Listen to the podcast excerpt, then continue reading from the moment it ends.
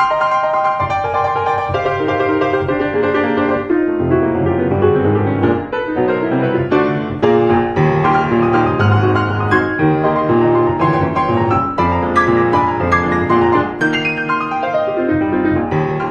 Γεια σας και καλώς ήρθατε στο Easy Greek Podcast, το podcast που σας μαθαίνει ελληνικά με καθημερινούς, αυθεντικούς, φυσιολογικούς διαλόγους. Αν θέλετε να μάθετε τι εννοούμε με αυτό το φυσιολογικούς, το συζητήσαμε στο προηγούμενο επεισόδιό μας με τη Μαριλού. Γεια σου Μαριλού. Τι συζητήσαμε στο προηγούμενο; Ότι έχουμε φυσιολογικούς διαλόγους, ότι μιλάμε σαν φυσιολογικοί άνθρωποι και όχι σαν χαζοχαρούμενα. Α, ναι, έχεις δίκιο, έχεις δίκιο, ναι. Ναι. OK. Okay. Εντάξει, μόλις ξύπνησε πως ιέστε, οπότε υπολειτουργώ. Τι κάνει σήμερα, εγώ δεν είμαι πολύ καλά. Ναι, το, το ξέρω, το βλέπω από το πρωί. Γιατί, χολάκι μου; Είναι μερικές μέρες που απλά δεν θέλεις να κάνεις τίποτα. Τίποτα, τίποτα, αλλά αυτές οι μέρες είναι που πρέπει να κάνεις τα πάντα. Ναι. Και μερικές φορές συμβαίνει ότι αυτές οι μέρες απλά γίνονται πιο και πιο πυκνές και τελικά δεν προλαβαίνεις να κάνεις τίποτα ή τίποτα... Περίμενε. Συγγνώμη, έπρεπε να πάω μέσα να πω στους ε, παππούδες του Σταύρου, να... στους παππούδες, στην γιαγιά και στον παππού του Σταύρου να κάνουν κάτι για να σταματήσει να κοπανάει πράγματα που ακουγόντουσαν στο... στην ηχογράφηση. Οπότε ναι, σήμερα Μαριλού νιώθω αγχωμένος, ας πούμε, αυτή είναι η διαθεση Ένα μεγάλο πρόβλημά μας είναι ότι ακόμα δεν έχουμε βρει έναν καλό καμεραμάν ή καμεραγούμαν όχι καλό, δεν έχουμε βρει καν κανέναν για το Easy Greek. Οπότε που να μένει στην Αθήνα αρχικά για να φτιάξουμε μια ομάδα εδώ γιατί έχουμε βρει παιδιά που θέλουν να βγουν μπροστά στην κάμερα και είναι μια χαρά. Οπότε αν ακούς και είσαι καμεραμάν ή καμεραγούμαν, μένεις στην Αθήνα και θες να συνεργαστείς μαζί μας... Δεν χρειάζεται να είσαι καμεραμάν, απλά να ξέρεις να χρησιμοποιείς μια κάμερα, να έχεις κάμερα. Τα υπόλοιπα θα τα βρούμε. Ναι, έτσι, αν τα πηγαίνεις καλά σε αυτό το κομμάτι, ή αν μένεις στη Θεσσαλονίκη, έχουμε και εκεί έτοιμους παρουσιαστές, αλλά μας λείπει κάποιος που μπορεί ή κάποια να χειρίζεται την κάμερα. Ναι. Αυτό. Έτσι, παιδιά, θα γλιτώσει το Δημήτρη από το burnout που βλέπω έτσι να έρχεται σιγά σιγά. Είπες Δημήτρης. Αυτό είναι, παιδιά. Σήμερα είμαι Δημήτρης, δεν είμαι Δημήτρης.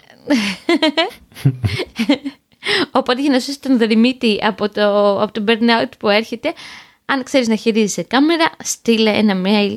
Σε λιγάκι θα σου πει σε ποιο mail μπορείς να επικοινωνήσεις μαζί μας. Το email μας είναι podcast.easypavlagreek.org ή ένα email που κοιτάζω λίγο πιο συχνά είναι το easy.greek.dimitris.gmail.com OK, okay, μια χαρά. Οπότε ναι, στείλε μας εκεί. Θα χαρούμε πολύ. Ή άμα ξέρεις και μοντάζ ήχου και εικόνες, αλλά πιο πολύ κάμερες αυτή τη φορά. Κάμερα. Κάμερα, κάμερα, κάμερα. Ε, ναι, γενικά δεν, ναι, την προηγούμενη εβδομάδα δεν βγάλαμε επεισόδιο στο κανάλι και έλεγα «ΟΚ, θα πάρω λίγο χρόνο off».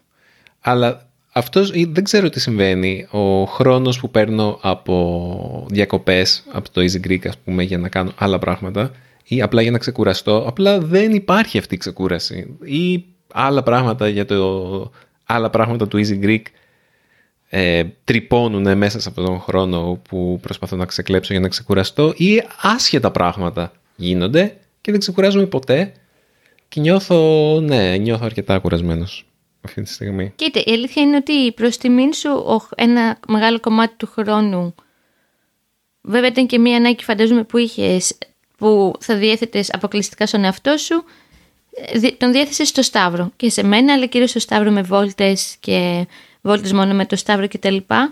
Είναι και αυτό το κομμάτι, γιατί είναι και γονεϊκότητα και full καριέρα και ένα μπέρδεμα. Καριέρα. Εντάξει, πώς να σου το πω, full δουλειά. Ναι. ναι, καριέρα δεν το νιώθω εγώ σαν καριέρα του Easy Greek, γιατί πολλές φορές έχει αρνητική έννοια η λέξη καριέρα, οπότε δεν νιώθουμε αρνητικά συναισθήματα για το Easy Greek. Μόνο για την κούραση που φέρνει νιώθουμε αρνητικά συναισθήματα. Δεν είναι αρνητικά συναισθήματα η καριέρα. Δεν νομίζω ότι η ίδια η λέξη έχει κάποιο αρνητικό πρόσημο. Απλά δεν είναι καριέρα. Νομίζω ότι όταν αναφερόμαστε σε μια καριέρα έχει να κάνει περισσότερο με την ανάβαση ε, κάποιας ιεραρχίας σε κάποια εταιρεία. Κάπως έτσι το βλέπω. Δηλαδή πηγαίνεις από θέση σε θέση σε θέση, ανεβαίνεις στην ιεραρχία και φτιάχνεις την καριέρα σου.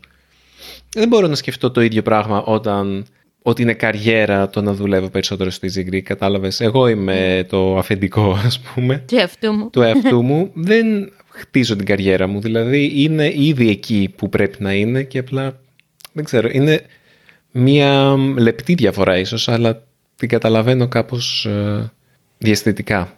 Δύσκολο να την εξηγήσω. Ναι, έχει πάρει το δρόμο του Easy Greek και εσύ το τροφοδοτείς και εσύ ό,τι έχεις να κάνεις το κάνεις με τον καλύτερο τρόπο, θεωρώ.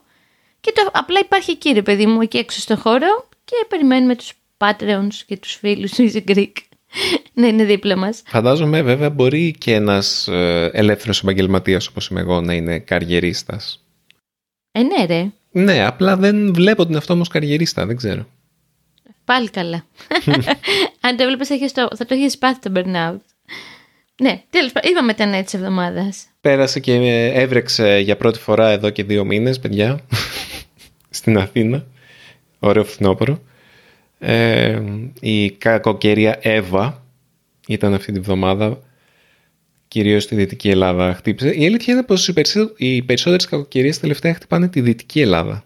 Τέλος πάντων, ε, το θέμα μας για αυτό το επεισόδιο, γιατί πάλι προσπαθούσαμε να σκεφτούμε θέμα και μας τι να συζητήσουμε σήμερα στο podcast, τι να συζητήσουμε σήμερα στο podcast.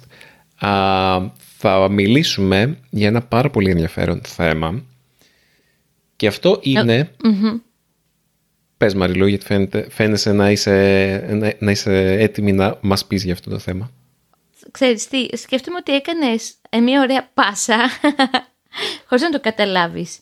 Εύα, έχει αρνητικό ή θετικό πρόσημο αυτό το όνομα; ναι, το έχεις δίκιο, ε, δεν το σκέφτηκα. Δεν το κατάλαβες, το κατάλαβα, είσαι λίγο χαζούλης όταν είσαι κουρασμένος. Ε, ναι, εμένα κόβει το μυαλό μου. αν είχες κορίτσι θα το έβγαζες Εύα; δεν ξέρω. Μάλλον όχι. Λέμε με τον Δημήτρη για να σας βάλουμε τελείως μέσα στο κλίμα της σημερινής κουβέντας, ότι πολλές φορές ε, όταν κάνουμε παιδιά ή όταν υιοθετούμε παιδιά πάμε και τα βγάζουμε με κάτι ονόματα τα οποία αν το καλοσκεφτείς δεν έχουν πολύ καλή έννοια. Έχουν λίγο αρνητικό πρόσημο ας πούμε. Και μας φαίνεται περίεργο με τον Δημήτρη που συμβαίνει αυτό και εγώ το σκεφτόμουν και σε σχέση με τους φίλους μας που μας ακούνε από το εξωτερικό και έχουν μια δυναμία στην Ελλάδα και θέλουν να βγάλουν τα παιδιά τους με αρχαιοελληνικά ονόματα, να είστε λίγο προσεκτικοί σε τι ονόματα θα, τι ονόματα θα δώσετε στα παιδιά σας. Οπότε αυτή είναι η σημερινή μας εκπομπή. Ονόματα που δεν πρέπει να δώσεις στα παιδιά σου ο ένας άξονας ας πούμε και ο άλλος είναι τι ονόματα παίζουν γενικά αυτή την περίοδο στην Ελλάδα. Τι ακούγεται πολύ και τι δεν ακούγεται σχεδόν καθόλου. Για πάμε. Σκέφτομαι ότι υπάρχουν ονόματα τα οποία ε, ε, κάθε όνομα έχει μια ιστορία, αλλά για κάποια ονόματα η ιστορία είναι γνωστή και για άλλα δεν είναι γνωστή. Okay. Και αυτό παίζει ιδιαίτερα στα χριστιανικά ονόματα. Ας πούμε υπάρχει η ιστορία ότι ο, ο Δημήτριος μαρτύρησε για την ε, χριστιανοσύνη, ήταν μάρτυρας. Αυτό είναι θετικό ή αρνητικό; Κοίτα, νομίζω οι περισσότεροι Δημήτροι Άγιοι στην Εκκλησία, στην Ορθόδοξη έχουν περάσει από αυτό έχουν μαρτυρήσει για κάτι και μετά αγιοποιήθηκαν. Οπότε αν το βγάλουμε αυτό, ε, δεν μας μένουν πολλά ονόματα. Το περίμενε. Ένας μάρτυρας, δηλαδή αυτή η... το μαρτύριο που πέρασε δεν δίνει μια αρνητική έννοια στο όνομα, άμα το σκεφτείς. Ναι, αλλά όταν, επειδή αυτό είναι και λίγο άγνωστο ή ο κόσμος δεν ασχολείται πολύ με αυτό το κομμάτι, ας πούμε, της, που έρχεται από τα χριστιανικά ονόματα, δεν θα πολύ δώσει σημασία. Δηλαδή, αν ακούσω στην παιδική χαρά να φωνάζουν κάποιον Δημήτρη, ένα παιδάκι που συχνάζουμε πια σε παιδικές χαρές, δεν θα μου φανεί τόσο ούψ όσο μου ακούσουν να φωνάξουν ένα κοριτσάκι μύδια. Ναι, αλλά το Εύα, το Εύα εμένα, εγώ δεν το σκέφτομαι. Ήσουν από την Ευαγγελία, οπότε και απλά ξέρεις τώρα σκέφτηκα το Εύα που έδωσε το μήλο Μπορεί να είναι και μια υπερβολή και απλά χάρηκα ότι έκανες με τον τρόπο σου χωρίς να το καταλάβεις γέφυρα. Ναι. Είναι και ωραίο όνομα, η αλήθεια είναι. Α, εσύ θα το έβγαζες το, το κορίτσι. Δεν είμαι πολύ σίγουρη. Άλλα τέτοια ονόματα που δεν νομίζω βέβαια να παίζουν πάρα πολύ είναι το Πανδώρα. Ου, ναι. Όπως είπες το Μίδια. Ε, το Περσεφόνι, έτσι και ετσι Έχει, εμένα μου αρέσει η ιστορία της Περσεφόνης, αλλά δεν ακούω, δεν ναι. ακούω και πολλές Περσεφόνες, για να είμαι ειλικρινής. Δεν έχω που νωρίς ποτέ Περσεφόνη. Εγώ ξέρω δύο, οπότε... Αλλά για πες την ιστορία. Η ιστορία είναι ότι η Περσεφόνη είναι η κόρη της Δήμητρας, της θεάς ε, των σιτηρών και των εποχών. Ο Άδης ε, την έκλεψε, την Περσεφόνη. Και έτσι ήρθε ο χειμώνας, γιατί η Περσεφόνη έφερνε την άνοιξη και την χαρά στη γη. Και τέλος πάντων βρήκανε μια συμφωνία μεταξύ τους η Δήμητρα και ο Άδης, γιατί δεν γινόταν για πάντα να μείνει ο κόσμος ε, στο χειμώνα. Αποφασίσανε, Δεν μας έλειπε. αποφασίσανε η Περσεφόνη να μένει έξι μήνες ε, στον πάνω κόσμο, όπου θα είναι το καλοκαίρι και η άνοιξη, και έξι μήνες στον κάτω κόσμο, όπου η απουσία της θα προκαλεί το χειμώνα και το φθινόπωρο. Βέβαια, αυτός ο μύθος με την κλιματική αλλαγή δεν ξέρω πώς Οχ. συνδέεται τώρα. Αυτό είναι ενδιαφέρον, να, πώς να αλλάξει τους μύθους σύμφωνα με την κλιματική αλλαγή, γιατί όλο και κάτι άλλο θα υπάρχει. ναι, σίγουρα. Βέβαια, δεν ξέρω και αυτό πέρα από τις εποχές. Ε, Ένα σημαντικό στοιχείο όσον αφορά τις εποχές είναι ότι μικραίνει και η μέρα και μεγαλώνει η νύχτα όταν έρχεται ο χειμώνας. Δηλαδή, ό,τι και να κάνουμε, πάντα, όση ζέστη και να κάνει το χειμώνα, πάντα θα έχουμε μικρότερες ημέρες. Αυτό δεν θα αλλάξει Ναι, ρε, ποτέ γαμώτο. όσο υπάρχει γη. Ε, οπότε μ, έχει ένα κομμάτι αυτό. Δηλαδή το ότι η Περσεφόνη δεν είναι στη γη αυτό φαίνεται και στο ότι κάνει μ, ε, ο- ότι έχει μεγαλύτερες νύχτες πια. Αλλά δεν έχει μόνο να κάνει με, με το κρύο. Αλλά εντάξει, πολύ μιλήσαμε για την Περσεφόνη. Ναι, αλλά έχει το- μια ωραία ιστορία. Έχει μια ωραία ιστορία. Ε, Μια Ισμήνη, Αντιγόνη, Α, τέτοια κοίτα, ονόματα. τώρα είναι λίγο πολύπλοκο. Εγώ σου είπα το Ισμήνη, δεν θα- θα το έβγαζα γιατί παρά είναι ψαγμένο. Ε, για να ξέρεις τι δεν πρέπει να το βγάλεις. Ε, Γιατί, πες μου. είχα- Θα σου πω. Είχα μία δασκάλα, μία φιλόλογο που την αγαπούσα πολύ στο Λύκειο, την κυρία Πετρούλα, την Κασίμη. Και εγώ κυκλοφορούσα σε όλες τις τάξεις του Λυκείου με ένα τετράδιο τύπου λεύκομα και μου γράφανε αφιερώσεις εκεί. Δηλαδή δεν έκανε ερωτήσεις τι εστιέρους και μου γράφανε από κάτω. Ε, απλά είχα ένα τετράδιο και ο καθένας μου γράφει από κάτω, από μια αφιέρωση. Δεν ξέρω να την έχω πει αυτήν την ιστορία. Και η φιλόλογος αυτή μου έγραψε και μου έχει μείνει έτσι μέχρι τώρα μη μάθεις ποτέ ότι η Σμήνη λέει κερδίζει έδαφος. Αυτό τώρα έχει να κάνει, αλλά δεν θυμάμαι ποια αρχαία τραγωδία Δημήτρη, με τους επτά επιθύβας, δεν θυμάμαι, που είναι δύο αδέλφια η Αντιγόνη και η Σμήνη και έχουν δύο αδελφούς και τον έναν αδελφό, ούτε αυτό θυμάμαι γιατί πρέπει να κάτσω να το διαβάσω πιο σωστά, δεν τους επιτρέπει ένας βασιλιάς να τον θάψουνε και η Αντιγόνη παρόλα αυτά πηγαίνει εναντίον ας πούμε στο νόμο και στο καθεστώς και θάβει τον αδελφό της, ενώ η Σμήνη όχι και δεν ήθελε να τον θάψει για τους δικούς λόγους ότι φοβόταν γιατί δεν ήθελε να πάει εναντίον στο καθεστώς και τέλος πάντων το story είναι ότι μη γίνει σε την Ισμήνη που ακολουθεί κατά γράμμα αυτό που της λέει ο νόμος αλλά όχι η δική της ηθική και δεν βάζει πάνω απ' όλα τους ανθρώπους της και την οικογένειά της αλλά είναι πιο δουλοπρεπής ας πούμε. Ναι. Αλλά τώρα αυτό είναι ένα δικό μου κόλλημα που σιγά τώρα όλες που θα πάει να βγάλει το παιδί του Ισμήνη μην ξέρει όλη αυτήν την ιστορία. Αν δεν μου το είχε γράψει αυτή η αγαπημένη μου δασκάλα στο τετράδιο ότι μη γίνεις σε την Ισμήνη ποτέ μεγαλώνοντας, ε, δεν θα το σκεφτόμουν ούτε εγώ. Θα σκεφτόμουν τη Μέδουσα. Μην βγάλεις το παιδί σου Μέδουσα. η Μεντούσα, γιατί εντάξει στην Ελλάδα δεν νομίζω να βγάλει κανείς το παιδί του Μέδουσα, γιατί είναι και η τσούχτρα. Αλλά Μεντούσα μπορεί κάποιος εξωτερικό να το βγάλει. Ακούγεται ωραίο. Έχουμε ακούσει κάποιον να βγάζει το παιδί του πάνω από μία φορά Μενέλαο. Αυτό δεν είναι λίγο περίεργο. Ποιος είναι ο Μενέλαος, δεν θυμάμαι. Ο άντρας της ωραίας Ελένης. Α, οκ. Από όπου ο Πάρης πήγε και την πήρε. Από το Μενέλαο. Εντάξει, τι να μην το βγάλεις Μενέλαο, και τύπου κερατωμένος. Ναι. ε, όχι. Ε, καλά να σου πω κάτι τώρα. Στις ε, ιστορίες που έρχονται από εκείνη την εποχή έπαιζε πάρα πολύ το κεράτωμα. Δία θα τον έβγαζες, η Ήρα; Ήρα; Κάποτε είχα γνωρίσει μια Ήρα. Ήμασταν μαζί στη, στη θεατρική ομάδα στο Πανεπιστήμιο. Μια που μιλάμε για κέρατο, έτσι. Και μ, τελικά αυτή η κοπέλα δεν λεγόταν Ήρα, λεγόταν Καλομήρα και το είχε κάνει Ήρα. Α, οκ. Και Ωραία. πάντα μου φαινόταν πολύ αστείο αυτό ότι το Καλομήρα που είναι ένα τέτοιο όνομα το έκανε Ήρα που δεν έχει καμία σχέση με το Καλομήρα. Και πώς το έγραφε με, Όχι, δεν το με έγραφε με όμικρον όμικρον. γιώτα. Δεν το Α, έγραφε με πάλι όμικρον καλά. γιώτα, το έγραφε με Οκ. ήτα. Φαντάζομαι. Δία, με ρώτησες για το Δία. Ω, όχι, δεν θα έβγαζα το παιδί μου Δία. Ναι. Είναι βέβαια του Διαγόρας μετά. Πολλοί δηλαδή βγάζουν το παιδί του Διαγόρα και λέγεται Δίας. Είναι διαφορετικό. Με τον Δημήτρη είχαμε. Δημήτρη. α, Σήμερα δεν μπορώ να πω το όνομά σου, ρε. Με τον Δημήτρη είχαμε μία διαφωνία. Αν θα βγάζαμε το παιδί μας Προμηθέα. Γιατί εγώ έλεγα ότι δεν θα έβγαζα το παιδί μου Προμηθέα με το να ξέρω ότι η ιστορία λέει ότι ένα πουλί πήγαινε και του έτρωγε τα σηκώτια ξανά και ξανά. Αλλά ο Δημήτρης έχει άλλη γνώμη, για πες γιατί. Γιατί ο Προμηθέας έδωσε τη φωτιά στους ανθρώπους και η τιμωρία του ήταν να είναι ε, δεμένος σε ένα βουνό. Για να κρυβεί σε ποιο βουνό ήταν δεμένος; Κάπου στον Κάφκασο δεν ήταν, νομίζω ήταν και ο Κάφκασος. Δεν θυμάμαι. Ε, ένα πουλί, ένα όρνιο να έρθει και να του τρώει τα έντερα, Τα σπλάχνα. Ναι. κάθε μέρα και να γετρεύεται και το, την επόμενη μέρα να ξαναγίνει το ίδιο για πάντα. Φανταστική ιστορία. Πω πω, καταπληκτική. Ε, αυτό ε, χάρη στον Προμηθέα που μας προμήθευσε με την ε, Οκ. φωτιά γίναμε άνθρωποι. Δηλαδή χωρίς, είναι, είναι ο λόγος για τον οποίο οι άνθρωποι εκπολιτίστηκαν. Κάπως θυσιάστηκε για τους ανθρώπους. Θα μπορούσε να έχει κάτι το... Πώς ήταν ο Χριστός που θυσιάστηκε. Ένα τέτοιο πράγμα μου θυμίζει. Άσχετο, τώρα το σκέφτηκα πρώτη φορά αυτό. Ναι, θα μπορούσε. Έχει κάτι, το, έχει κάτι παρόμοιο σαν Το λογική. θυσιάζομαι για εσάς. Τα ραβάδια για να μπορέσετε να, να έχετε κάτι να διαβάζετε με κάποιο τρόπο. Και το βράδυ. Σκέψου ότι η φωτιά ήταν Ναι. πολύ...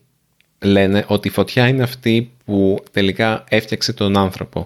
Από την άποψη ότι λόγω της φωτιάς για πρώτη φορά καταφέραμε να μαγειρεύουμε το φαγητό μας, να ψήνουμε Α. το κρέας και γενικά και δεν χρειαζόταν να μασάμε τόση ώρα και να χωνεύουμε φύλλα και ξέρω εγώ, σπόρους και καρπούς όλη μέρα.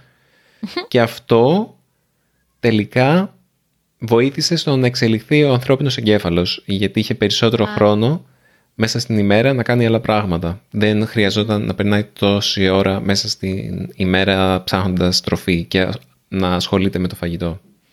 Α, ωραία. Και αυτό μέσα στα εκατομμύρια χρόνια, γιατί η φωτιά εδώ και εκατομμύρια χρόνια είναι μέρος της ζωής του ανθρώπου και η μαγειρική, αυτό σιγά σιγά σιγά σιγά σιγά οδήγησε στην ε, ανάπτυξη της ευφυΐας του ανθρώπου. Είναι μια, μια θεωρία μόνο.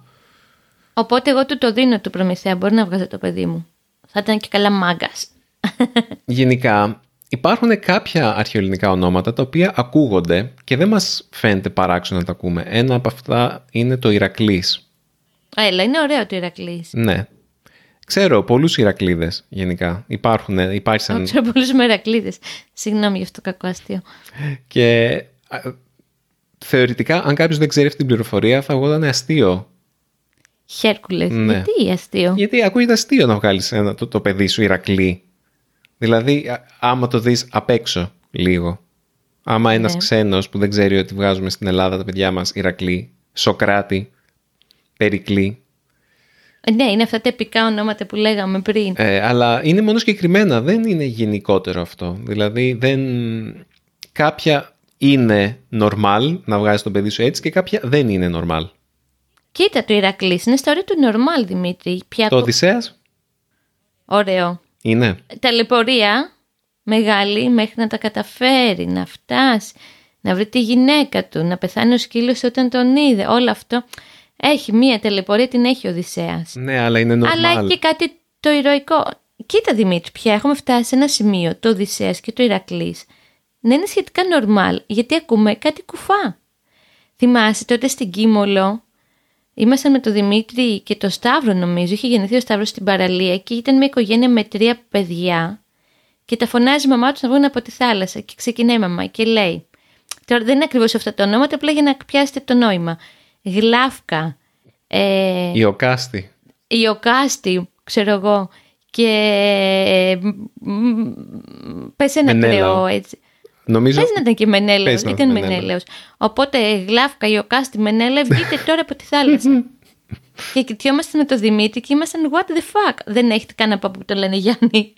Οπότε όταν αρχίζουν και επικρατούν τέτοια ονόματα, τα οποία οι γονείς το έχουν ψάξει πάρα πολύ και έχουν ανοίξει τη μυθολογία ή δεν ξέρω εγώ τι, ε, το να βγάλεις το παιδί σου Οδυσσέα είναι στα όρια του βαρετού. Κοίτα, εμείς πριν κάνουμε τον... πριν καν ξέρουμε ότι ο Σταύρος θα ήταν αγόρι, Ε, εντάξει, λέγαμε βλακίες όταν είμαστε στη Φολέγανδρο και κάναμε μπάνιο. δεν λέγαμε βλακίες, τα, τα συζητάγαμε. Τα συζητάγαμε, δεν λέγαμε βλακίες. Εντάξει, δηλαδή έχεις εκείνη τη δίκιο. στιγμή δεν, Μην το υποβαθμίσω, ναι. δεν είναι μόνο αυτό. Εκείνη τη στιγμή δεν έλεγες Α, λέμε βλακίες. Συζητάγαμε σοβαρά για το ποιο όνομα θα δώσουμε στο παιδί. Και μ, είχαμε, από, είχαμε κάποιο είδους αυτογνωσία ή... μ, Αχ, υπάρχει μια συγκεκριμένη λέξη που δεν, είμαι σίγουρο- δεν είμαι σίγουρος πώς είναι στα ελληνικά. Self-awareness.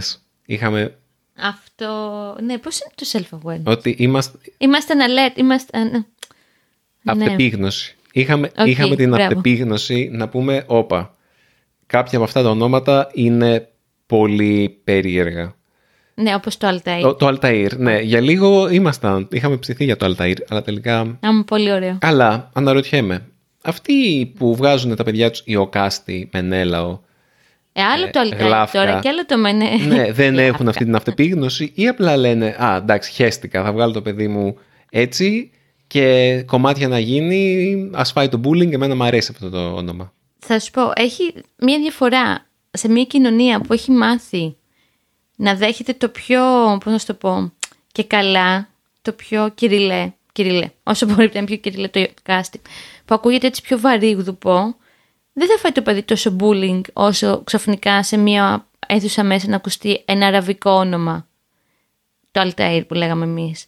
Οπότε νομίζω η κοινωνία ελληνική είναι πια πιο συνηθισμένη, παρόλο που εγώ λίγο κουράζομαι με αυτό, πιο συνηθισμένη στην Ιωκάστη και στον ε, Μενέλαο παρά στον Αλταΐρ, κατάλαβες. Ναι. Δηλαδή μας θα τρώγε bullying ίσως και για πιο ρατσιστικούς λόγους, γιατί νομίζω το έχουμε ξαναθίξει αυτό το θέμα σε podcast. Θα έχει και δύο επίθετα, τα οποία είναι και περίεργα, και Χολ και Σαλαμάνους και Αλταΐρ. Ε, δεν θα έκανε φίλους, ούτε καν στην παιδική χαρά. αυτό. Ενώ το Σταύρος είναι ένα απλό λαϊκό ωραίο όνομα, ωραίο, εντάξει, συμπαθητικό και παίξαμε λίγο εκ του ασφαλούς, νομίζω.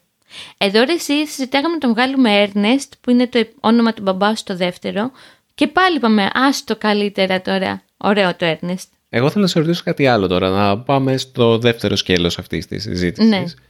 Αν νόμιζα ότι είχαμε ήδη πάει, για Α, πες. ναι, έχουμε πάει. Ποια, ποια ονόματα είναι πολύ της μόδας; Η Μυρτό.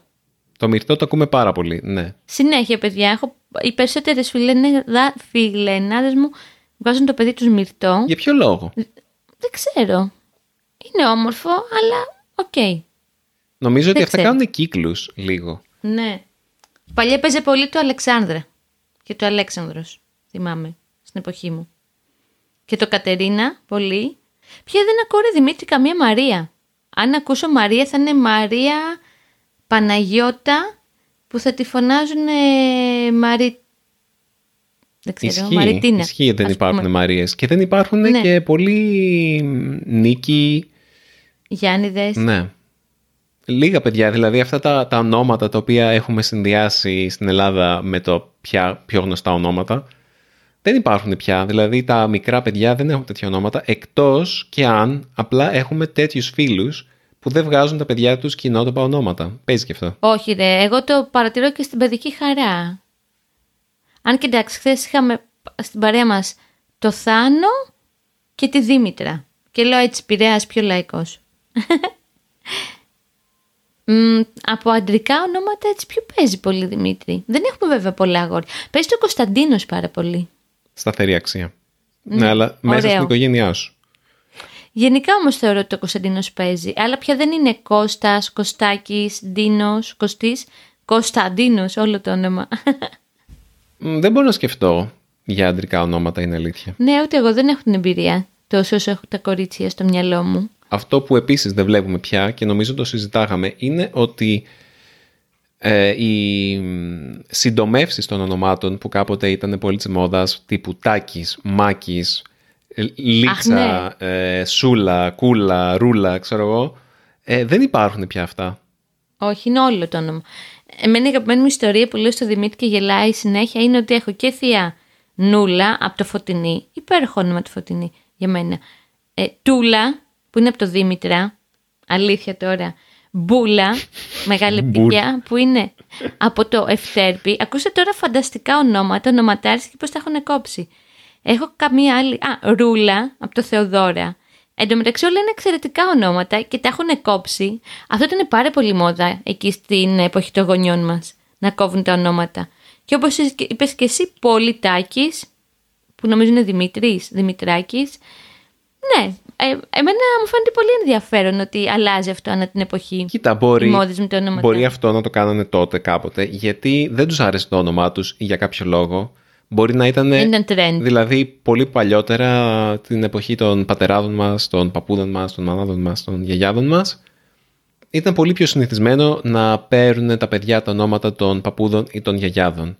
Και αν για κακή τύχη των παιδιών αυτά τα ονόματα δεν ήταν καθόλου trendy, γιατί και τότε υπήρχαν αυτοί οι άγραφοι κανόνες σχετικά με το ποια ονόματα ήταν ε, όμορφα και ποια όχι, κάτι έπρεπε να κάνουν τα παιδιά για να μην κουβαλάνε ένα όνομα το οποίο ηχεί άσχημα για την εποχή. Οπότε νομίζω ότι αυτά τα υποκοριστικά βγήκανε μ, γι' αυτό, δηλαδή το νούλα αντί για το φωτεινή, κάπως έτσι πρέπει να βγήκε. Δηλαδή εκείνη την εποχή Ή μπορεί και για ευκολία Δημήτρη. Δηλαδή, μπορεί η, μαμά, η, η μαμά της θείας της Νούλας να μην ήθελε να φωνάξει φωτεινή, γιατί και το άλλο παιδί της λέγεται Παρασκευή και το φωνάζουμε Βιβί. Μπορεί, πως την αδελφή μου δεν τη φωνάζαμε μέσα στην οικογένεια Κατερίνα, τη φωνάζαμε Νίνα. Εμένα δεν με φώναζαν Μαριλένα, η Μαριλού με φώναζαν κάτι άλλο το οποίο δεν θα το πω, γιατί είναι πολύ προσωπικό και μυστικό. Ε, οπότε παίζει και λίγο η ευκολία και το πώς σε φωνάζει ο γονιό όταν είσαι μικρός και το κρατάς μεγαλώνοντας. Εγώ θέλω να πω δύο πράγματα πριν να τελειώσουμε, γιατί τελ- έτσι φτάνουμε προς το τέλος, γιατί ο χρόνος λίγο έχει φύγει. Ε, το ένα είναι πάνω σε αυτό που μόλις είπες, τα περίεργα ονόματα από τις γιαγιάδες, τα οποία μετά τα αλλάζουμε. Η φίλη μου, η Τιτίκα, μάθαμε μετά από πολλά χρόνια ότι λένε κρατητήρα. wow. Το έχεις κάψει το παιδί σου, έχει φάει bullying τεράστιο. Και εγώ χε- μ' αρέσει και φε- μου φαίνεται αστείο κάτι μπέρδεματα τύπου. Τη μαμά σου την λένε Ευαγγελία και τη φωνάζουμε Έφη. Και έχω και ένα γνωστό που τον λένε Άγγελο και 8 Νοεμβρίου του είπα χρόνια πολλά και μου λέει δεν με λένε Άγγελο, με λένε Ευάγγελο. Άντε, βγα- Αυτό για κλείσιμο. Αυτή ήταν η προσωπική μου, πώς το λένε, εμπειρία με τα ονόματα, τα, πα- το πώς τα αλλάζουν και δεν βγάζεις άκρη πότε γιορτάζουν. Οπότε εγώ θα χαιρετήσω, χολάκι, ήρθε η στιγμή να πω αντίο στους ακροατές και τις ακροάτριές μας και δίνουμε ραντεβού σε μια εβδομάδα. Ελπίζω να είστε όλοι καλά. Για και χαρά. Για τέλος θα σας αφήσω ένα άρθρο το οποίο είχα διαβάσει πρόσφατα που μ, εντοπίζει τους κύκλους που υπάρχουν ε, ανάμεσα στα Α. ονόματα των παιδιών και πως ε, κατά μ, ανά κάποιες δεκαετίες ε, αλλάζει το ποιο όνομα είναι trendy και ποιο όχι. Υπάρχει μια ανακύκλωση και το συνδέει αυτό με τα ονόματα που δίνουν οι άνθρωποι στους σκύλους τους ε, γενικά τα ονόματα που δίνουμε στους σκύλους μας από ό,τι φαίνεται ακολουθούν μια παρόμοια ε, τροχιά με την κυκλικότητα που συνδέεται, ε, συνδέεται με τα ονόματα που δίνουμε στα παιδιά μας. Οπότε κάθε 20 χρόνια ακούς περισσότερο ξέρω εγώ το Αζόρ. Τώρα που το σκέφτομαι, το- ενώ το Αζόρ είναι πολύ στερεοτυπικό όνομα για σκύλο, είναι τόσο στερεοτυπικό που κανείς δεν βγάζει το, το σκύλο του Αζόρ. Αλλά ε, έχω ακούσει πολλούς σκύλους Rex. Ναι, Αυτό φαίνεται να είναι μ, trendy σταθερά. για πάντα. Μέχρι που μία μέρα θα πούνε Rex, πάρα πολύ βαρετό. Α βγάλουμε το σκύλο μας Αζόρ. Κανείς δεν βγάζει το σκύλο του Αζόρ. Η Φλόξ. Φλόξ. ε, δεν τελείωνε, θα μας πετάξει το Zoom. Αυτά από εμά. Ε, Όπως είπαμε και στην αρχή του επεισοδίου, ε, στείλτε μας ένα μήνυμα, ειδικά άμα θέλετε να συνεργαστούμε, στο podcast του πάκι easypavlagreek.org ή, στο... ή αφήστε μας ένα σχόλιο στο easygreek.fm. Θα χαρούμε να διαβάσουμε τα μηνύματά σας. Ειδικά άμα είναι ηχογραφημένα. Αυτά είναι τα αγαπημένα μας. Για και χαρά. Γεια σας και από μένα.